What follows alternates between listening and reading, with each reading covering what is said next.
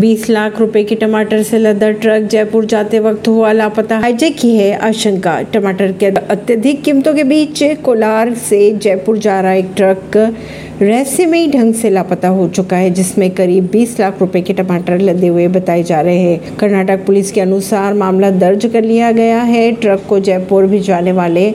व्यापारियों ने ट्रक के हाईजैक होने की